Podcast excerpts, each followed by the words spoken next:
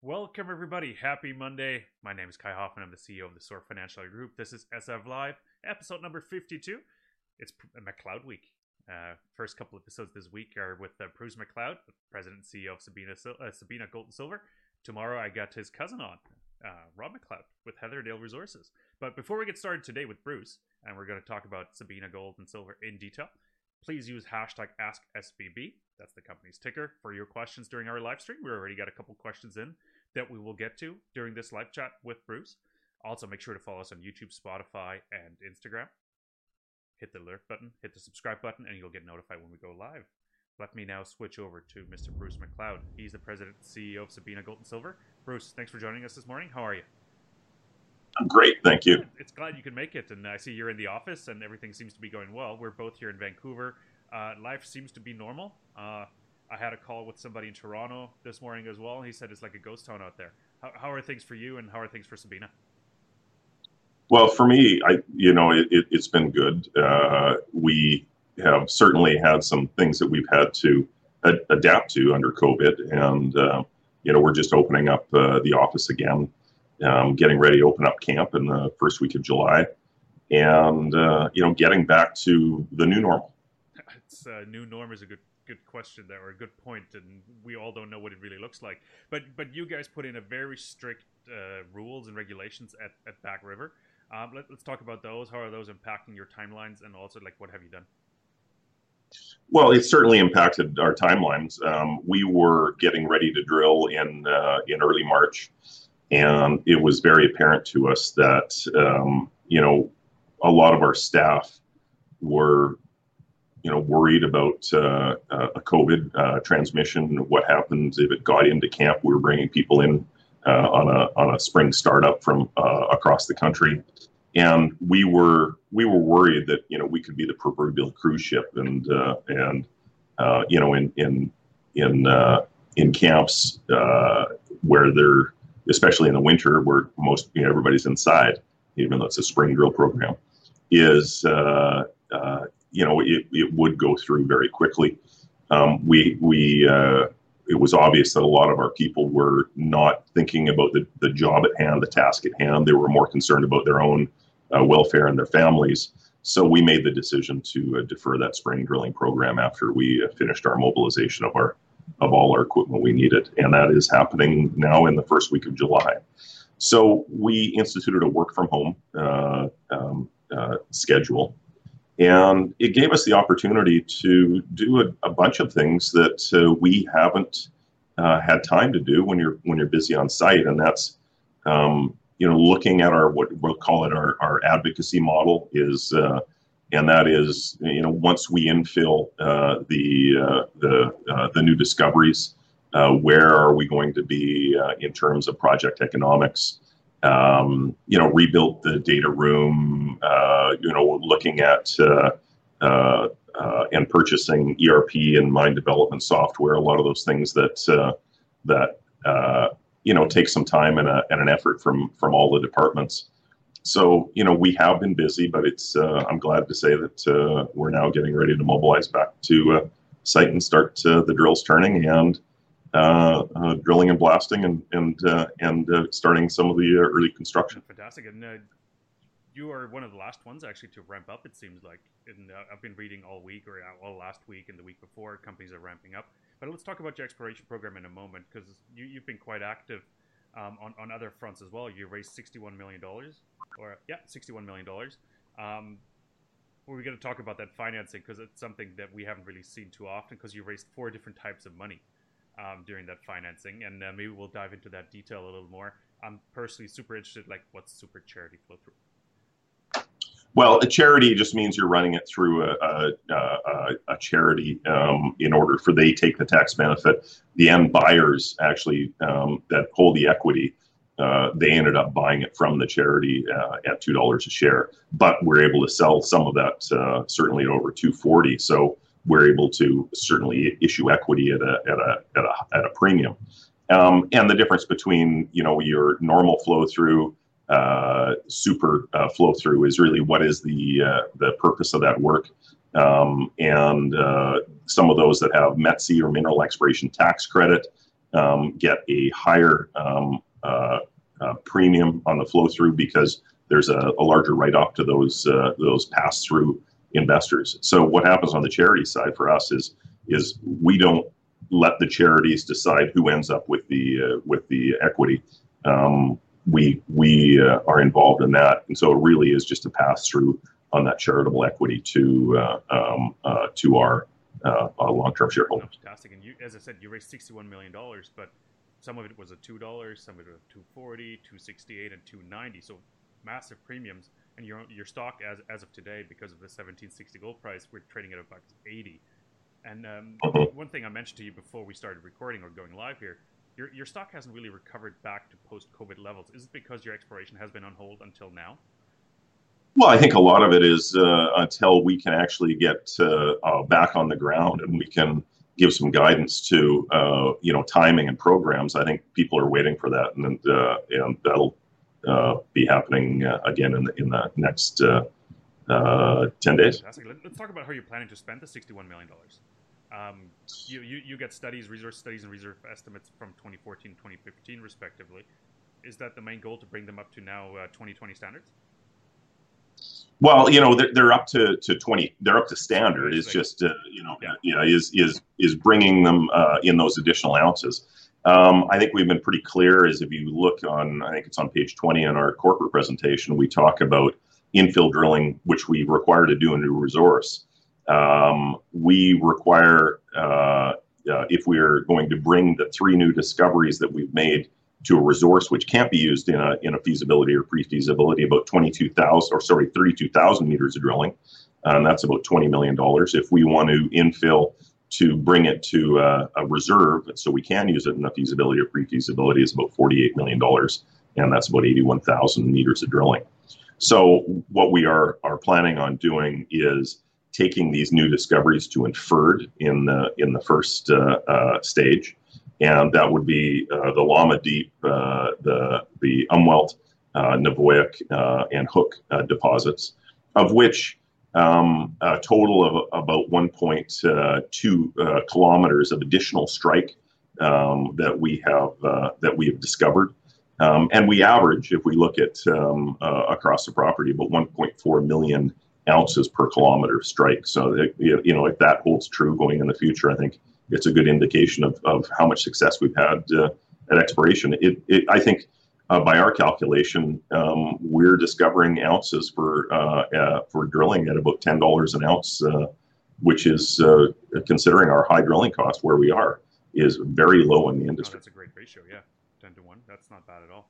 So, eighty million in cash you're spending a lot on drilling. Mm-hmm. What, what else are you spending your money on? Any pre-development work?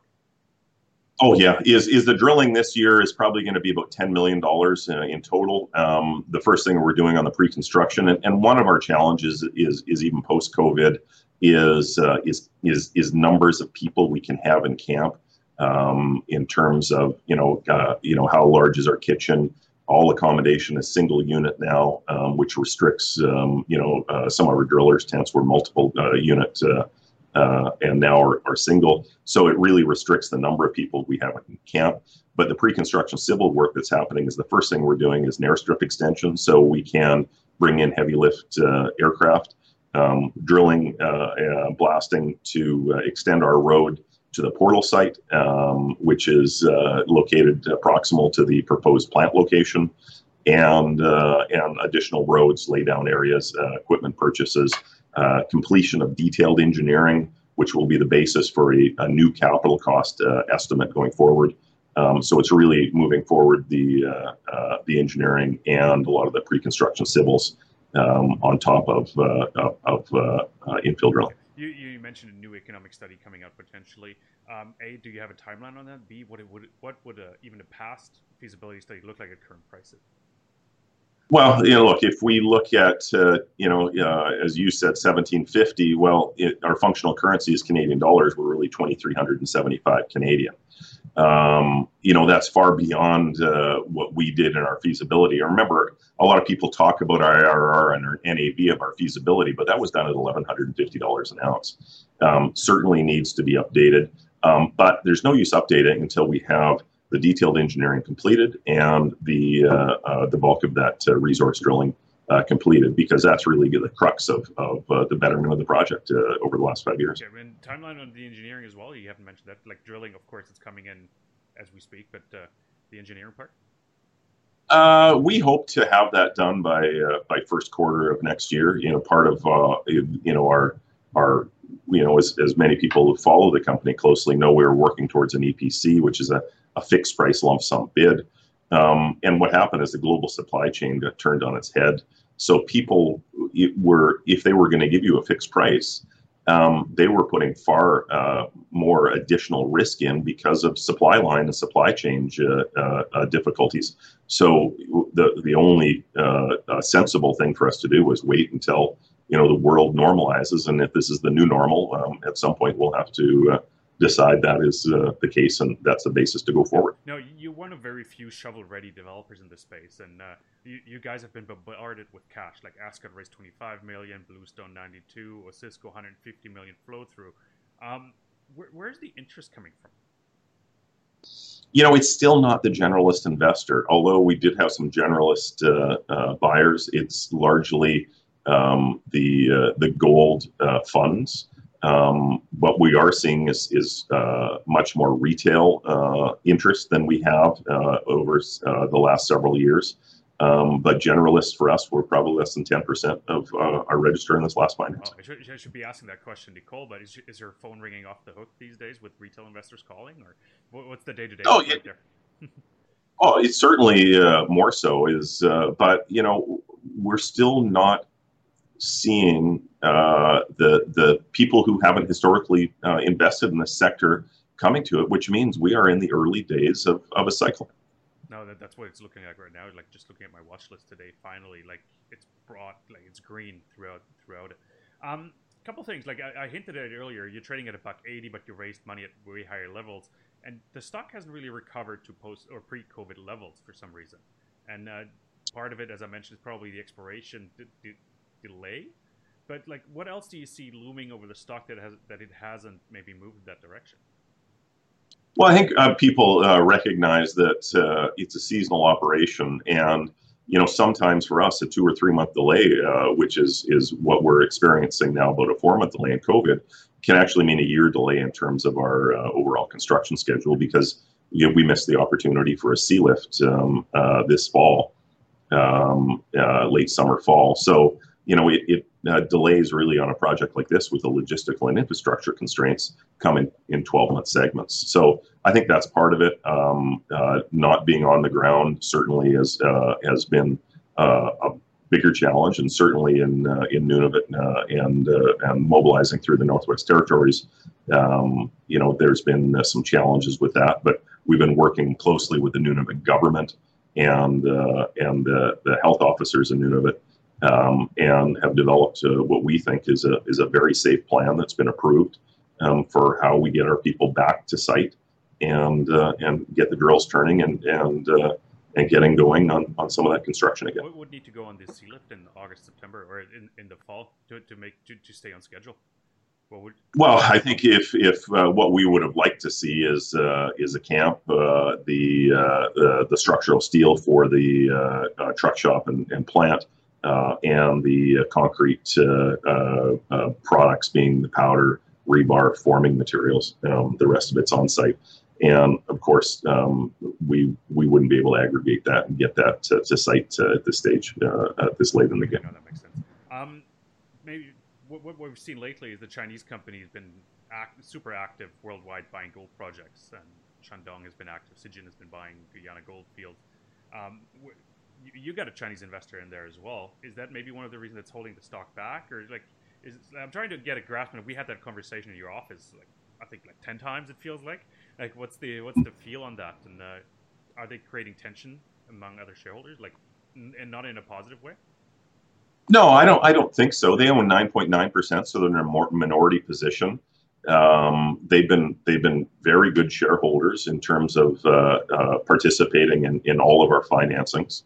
Um, you know, remember they they uh, uh, invested sixty six million dollars uh, to at a at a significant premium um, uh, to earn that nine point nine percent.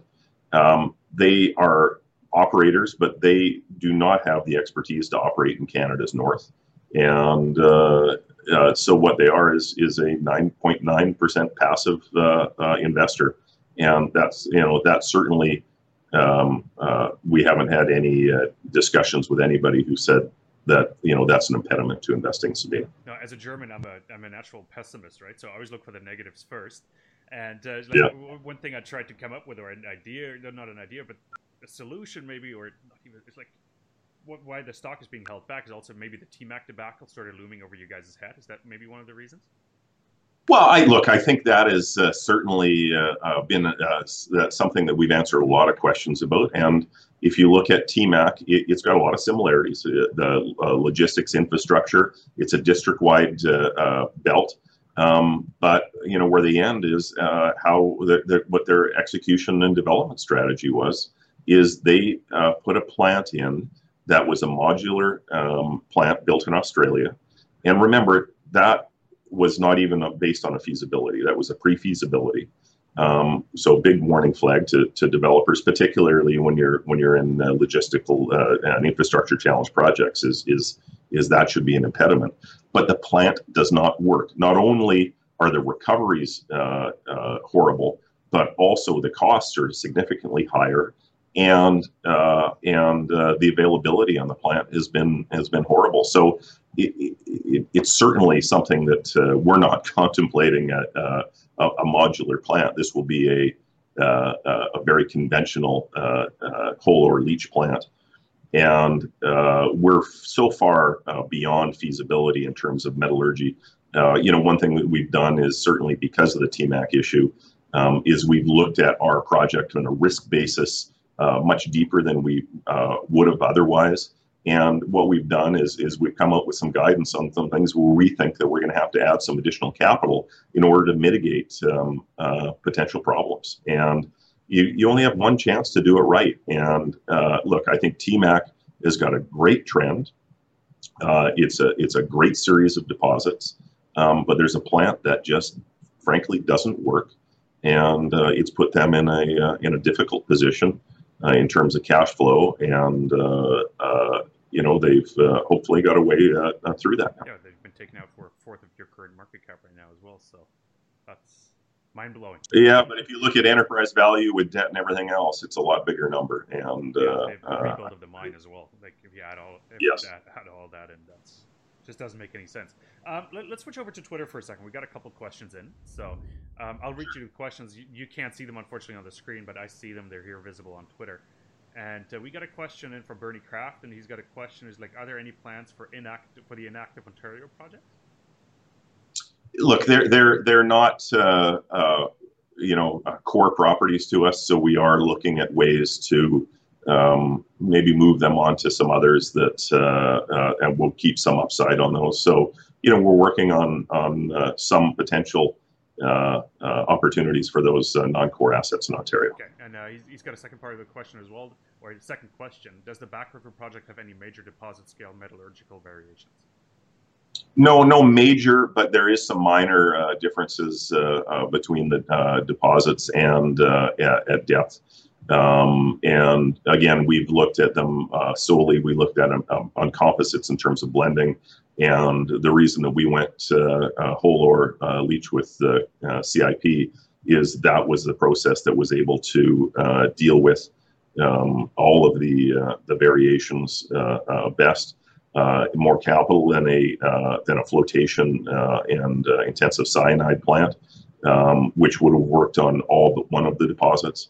Um, and that one, it would have been three to four percent lower. So what we try to do is build in that uh, that flexibility for the, uh, the the variations that we do see. But again, not major variations uh, along with the metallurgy. Fantastic. We got one more question, but I think we answered that one uh, at length. It's you've invested such a huge amount of millions of dollars, excuse me, and now work with old numbers in this bull market. Why you do not update resource and mine plan? But we talked about that at length. I think we can skip that one for now. Yeah. So, Yeah, again, just to reiterate, is uh, we are uh, moving towards that, but it is going to take a significant amount of drilling. And uh, look, it, exploration drilling uh, has been extremely successful. Um, and now is the uh, the infill part to to backfill that so we can actually use the numbers. So it's you can't do infill without doing expiration, and uh, and you don't do infill unless you're successful in expiration. So certainly uh, uh, uh moving the project uh, forward. And what we have done in terms of capital is, if you read our MD&A in our financials, we've we've tried to guide as close as we can to to where we think current numbers are in terms of capital. Cool. Um, let, us switch back. We're sort of hitting our time limit, and uh, I want to give you an opportunity to sort of put a bow around Sabina for the next six to twelve months. What can we expect? Oh no, wait. Aha, I forgot one last question. Okay. Why haven't you been bought yet? Well, that's pretty simple. Is uh, is is we haven't had a for sale sign on, and look today, if if we look at our feasibility, remember, which is only two point three million ounces out of our seven point two million ounces in in all categories um, you know, we're trading it to less than 0.5 times net asset value, and we're in an M&A market that people think a no premium uh, uh, merger is the way to go, or a knock it out of the park premium is 18%. Uh, you know, it uh, look if if you want to put the for sale sign on, um, I think you you put the for sale sign on when you've added all the value you can. We can add uh, far more additional value with uh, increasing the size uh, uh, of and the production profile of the deposit. Um, you know, we've got a northern team that is is is very good. Um, you know, we built our port facility, uh, winterized roads for for what we said we could in our feasibility. Uh, even those were then uh, year, years after that technical report. Um, continue to de-risk through construction, um, and really that logistical supply chain with the port and the winterized road was so important because that is the question I get asked about more often than not for people that they understand uh, these big banded iron formation deposits. They understand the metallurgy, they're well understood. They understand the district scale of this, but really, if you can't get the equipment in and uh, and uh, and if you can't mine it because you can't bring in your fuel and your explosive and your grinding grinding media and those things, it really doesn't matter. You can't support a project like this by air. So um, you know the one thing that is different from any other deposit in the world is is our logistics and infrastructure. And what we've successfully done is now tested our entire supply chain from our our uh, southern consolidation point by land and by sea uh, overland to to uh, to our site. So. look, it's something that we needed to do and takes a lot of risk out. And frankly, if we didn't do, we would have learned some harder lessons in construction, which would have led to delays. So I think you know, what we've done is is is we better understand uh, that uh, that logistics supply chain and what we need to do to be successful. Fantastic, and you've been really prudent and communicative about that as well. So that's uh, I think investors really know about the infrastructure issues, obviously up north, and how you've been mitigating them. That's fantastic. Um, let, us put a bow around it though. Like catch us up or give us a quick rundown of expected news flow for the next three to six months before we wrap this up. Well, uh, the first thing is going to be uh uh, uh, uh, phase one of the drilling, which is going to be drilling of the Umwelt high grade corridor. Um, and what that is is is testing um, a, a structural thesis that um, we believe that we now understand where those better widths and higher grades come from, and it, it has identified a 10 degree divergent structure that, uh, although has been drilled, has never been discreetly targeted. Um, and wherever we have come close to that structure in drilling, um, we get far uh, uh, higher grades than uh, than our, our, our already high grade uh, uh, back river grades. The second part will be starting on infill drilling, and we'll probably start on Llama. again, that starts in July. Um, our our pre-construction civils, um, again, better developing the infrastructure and look, one of the other reasons we're doing the runway extension is that is the new normal now is to be able to uh, fly our people in from a consolidation point with a, a larger charter aircraft rather than having them um, come through um, smaller communities on smaller aircraft. And again, trying to insulate uh, you know our people from from from some of the risks, uh, particularly with travel. Um, and uh, that should also lower our costs because you, with uh, with 737 and and ATRs, larger aircraft, we can bring our fuel in uh, much cheaper than we have been able to uh, uh, with the Dash 7s and some of the are, are aircraft that we're. There? Uh, we will be. Is uh, uh, they they operate everything there from for the most part for 737s based out of Mirabel, and we'll now be able to by this fall we'll be able to operate the same aircraft. Fantastic. Bruce, thanks so much for coming on. Thanks for giving us an update, and uh, good luck up north. And uh, we'll talk very soon. Everybody else, thanks for your questions. Really appreciate the interactive uh, interactivity here. Thanks for sending them in. Make sure to follow us on YouTube, Twitter, Spotify, and Instagram. Make sure you hit the alert and subscription buttons. That way, you get notified when we go live. And always leave your feedback, leave your comments below our videos. Really appreciate that. Thank you so much, Bruce. We'll talk very soon, and uh, see you soon. Take care.